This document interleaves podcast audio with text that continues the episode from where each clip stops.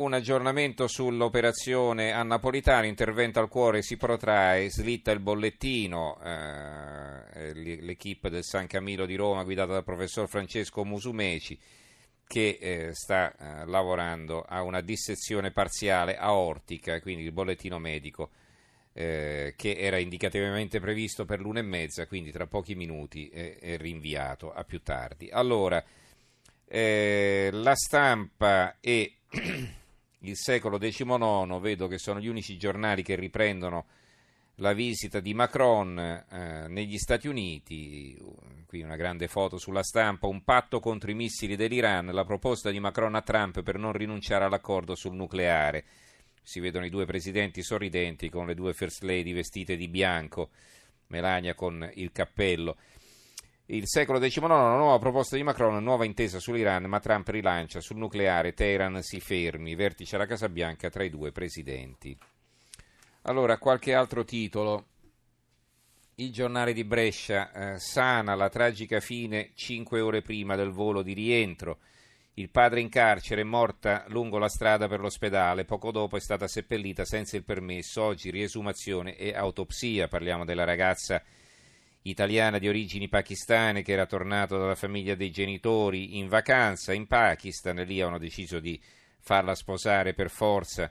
Quindi un matrimonio combinato con una persona del posto molto più grande di lei. Lei aveva rifiutato perché insomma aveva una uh, storia sentimentale con un ragazzo italiano e l'hanno sgozzata. L'interrogatorio in cella confermano c'erano pretendenti scelti dalla famiglia. La procura i magistrati bresciani aprono un fascicolo per seguire la vicenda, la mobilitazione, la richiesta di giustizia attraverso la rete Verità Persana.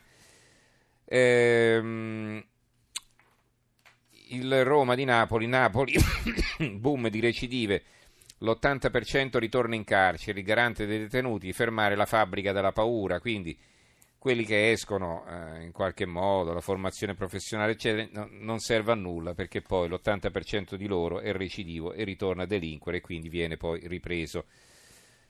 Eh, a Ricopiano sentinelle contro i curiosi, questo è un titolo che troviamo sul centro, polizia locale, centro di Pescara e volontari della protezione civile vigileranno l'area di Rigopiano. Il sindaco Ilario Lacchetta è determinato affinché nella zona dell'hotel sotto sequestro dopo la valanga che fece 29 morti non si ripeta il via vai di turisti e curiosi. È il sindaco di Farindola. Eh, il giornale, la macabra foto del leader PD che sfrutta la morte di Regeni, eh, questo dice la famiglia, la denuncia della famiglia è un fatto gravissimo, sapete, eh, il Maurizio Martina era in Friuli Venezia Giulia, è andato sulla tomba di Regeni, beh, l'errore probabilmente è stato quello di farsi fotografare e di diffondere la foto, insomma, no, se vai a rendere omaggio alla tomba di Regeni, eh, insomma, non ti fai pubblicità, questo hanno detto i genitori. Eh, libero, eh, è 25 aprile, oggi, liberatici dalla liberazione, l'apertura di Libero, la gente ormai non sa più il motivo per cui si santifica il 25 aprile, le divisioni storiche sono superate, inutili, eh, la resistenza ora è semmai contro lo squadrismo dell'ignoranza, per cui è tutto da buttare. Per i giudici violenti antifascisti che hanno picchiato i poliziotti sono fascisti. Non è una festa, ma una liturgia bolsa. C'era invece un articolo, adesso non me lo ritrovo, nel quale invece si ribadiva il concetto dell'importanza della festa del 25 aprile, ma insomma adesso probabilmente è finito sotto gli altri, non riesco a ritrovarlo. Va bene, comunque era un editoriale. Ehm, il piccolo di Trieste invece apre così con le armi da guerra in autostrada, bloccato a Gradisca, aveva anche sei Kalashnikov, destinazione Catalogna. E qui si vedono la foto di una delle mitragliette trovate nascoste su questa vettura guidata da un corriere bosniaco lungo il raccordo Gorizia-Villesse, quindi voleva portare queste armi in Catalogna e immaginiamo a chi le avrebbe date.